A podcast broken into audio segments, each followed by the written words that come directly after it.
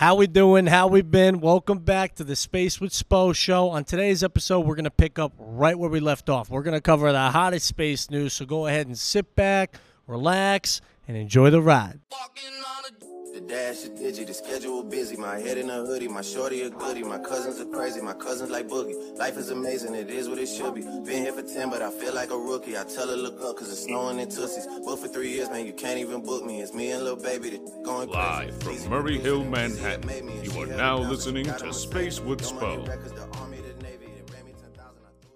Ladies and gentlemen, welcome back to the Space with Spo show. Today is October 22nd, Friday. Happy Friday. I hope everybody's having a great month so far. Space traffic has been off the charts lately. We have officially passed the 600 mark. I want to cover all the moves that went down since the Inspiration 4 crew came home about four weeks ago. So here we go. The Russians have officially beaten Tom Cruise to space. They sent this actress named Yulia up there, her producer, and another cosmonaut. They filmed for 12 days aboard the ISS, and they're already home now. This movie is going to be crazy, minus the subtitles. China just launched a new crew to their space station, or should I say, windowless prison cell. I mean, I don't know why they would ever go with digital windows instead of actual windows. That is a massive red flag.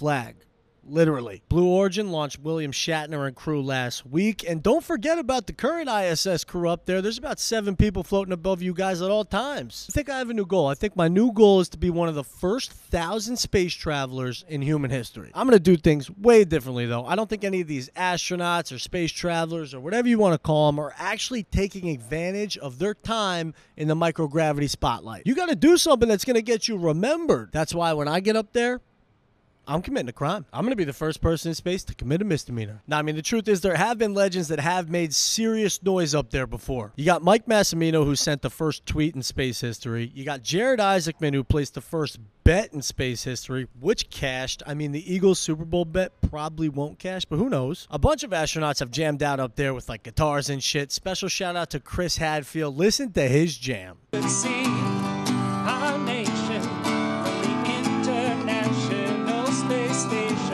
When my time comes, you best believe I'm going to be ready. I'm going to be taking singing lessons before I go. I'm going to be like, I don't want to close my eyes. I'm going to be throwing a whole fucking concert up there. I'm going to be like, she loves you, yeah, yeah, yeah.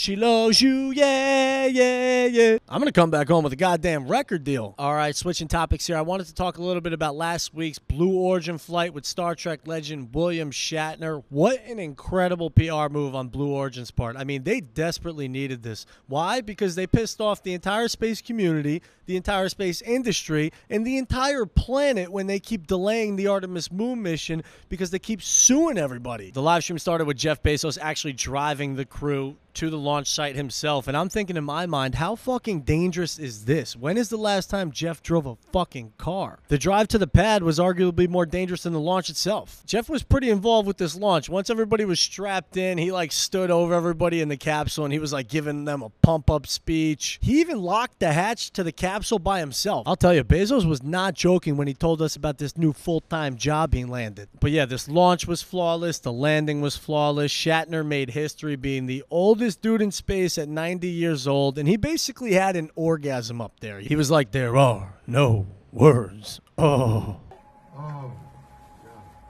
My guy was moaning all over the microphone. When he landed, it was pretty emotional. He went straight to Jeff Bezos on live camera and basically said how much he means to him, how this was the greatest gift that anyone's ever given him. And in my mind, I'm thinking, like, yeah, no shit. I don't think there's ever been an astronaut that has come home an asshole. And you guys can fact check me on that. Check if there's ever been any astronaut assholes. I don't believe so. Look, I'm happy for Captain Kirk, but the reality is, if you look closely at these interviews he's doing post launch, I mean, he looks pretty depressed. I think it's hitting him that, like, look, I'm 90 years old. That will probably be the last time I ever go to space. I mean, fuck, if I got hit with that news, I, I'd fucking cry too. All right, and some other quick space news. We have drama in paradise with Lucy the space probe. NASA launched this probe called Lucy last Saturday to Jupiter's Trojan asteroids. We want to get a better understanding of where we come from in our solar system's history.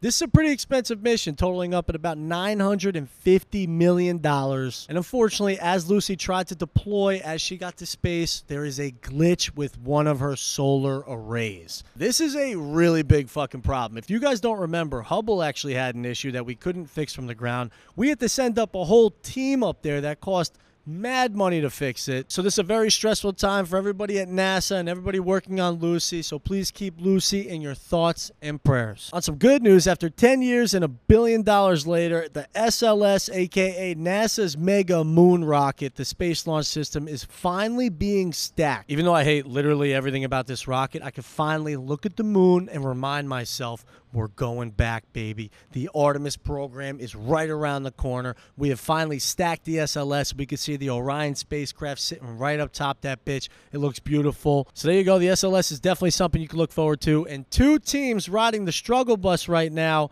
We got Boeing Starliner, who's having valve problems, propulsion problems, all the problems in the world. They're actually going to be delayed until 2022. And I'm actually in a good mood today, so that's all I'm going to say about Boeing for right now. And other than that, Virgin Galactic will not be flying again until 2022 as well. Word on the street is that Richard Branson may have swiped his Space V card a little too early. Apparently, some light got triggered or some safety alarm went off, and the pilot chose to keep going. I mean, that's bad. I think it's being investigated right now. I don't know. That's some sketchy shit with that little puddle hopper plane they got over there. So, good luck to Virgin Galactic. Hopefully, they figure that out by next year. So, that's all I got for today. If you like this episode, make sure to subscribe to the podcast. Have a great weekend. I love you guys. Peace.